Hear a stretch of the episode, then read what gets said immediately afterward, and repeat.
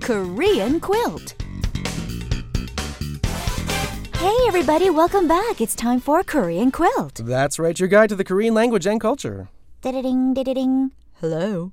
Uh, hi, is Anna there, please? Uh, sorry, she's not here right now. 집에 없어요. Uh, 집에 없어요? She's not there, huh? I guess I'll have to phone back a little later, huh? All right, bye.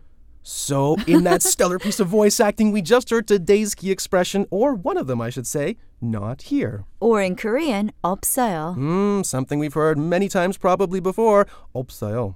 That's right. 없다 or conjugated politely to 없어요 is one of the most commonly used verbs in Korean, so it's important to know how to use it properly. Although it can mean none, as in I have no money, for example, what it means today is not here, as in someone's not here at present. 없어요. Right, and we're going to use this with friends and younger people and those we feel familiar and or close with, like between Anne and myself, for instance. However, when wanting or needing to be more polite to someone who's older, to my parents, to someone I don't know, for instance, we have to use the honorific of the verb 없다, which is 안 계시다. Yeah, and this might seem a little complicated at first, but it actually becomes pretty easy to distinguish which one to use after using them for a while. So here, 안 계세요 for very formal, polite situations, and 없어요 for more casual situations or closer friends. Okay, so let's give some examples. Okay, so Anna's not here. I would just say Anna 없어요.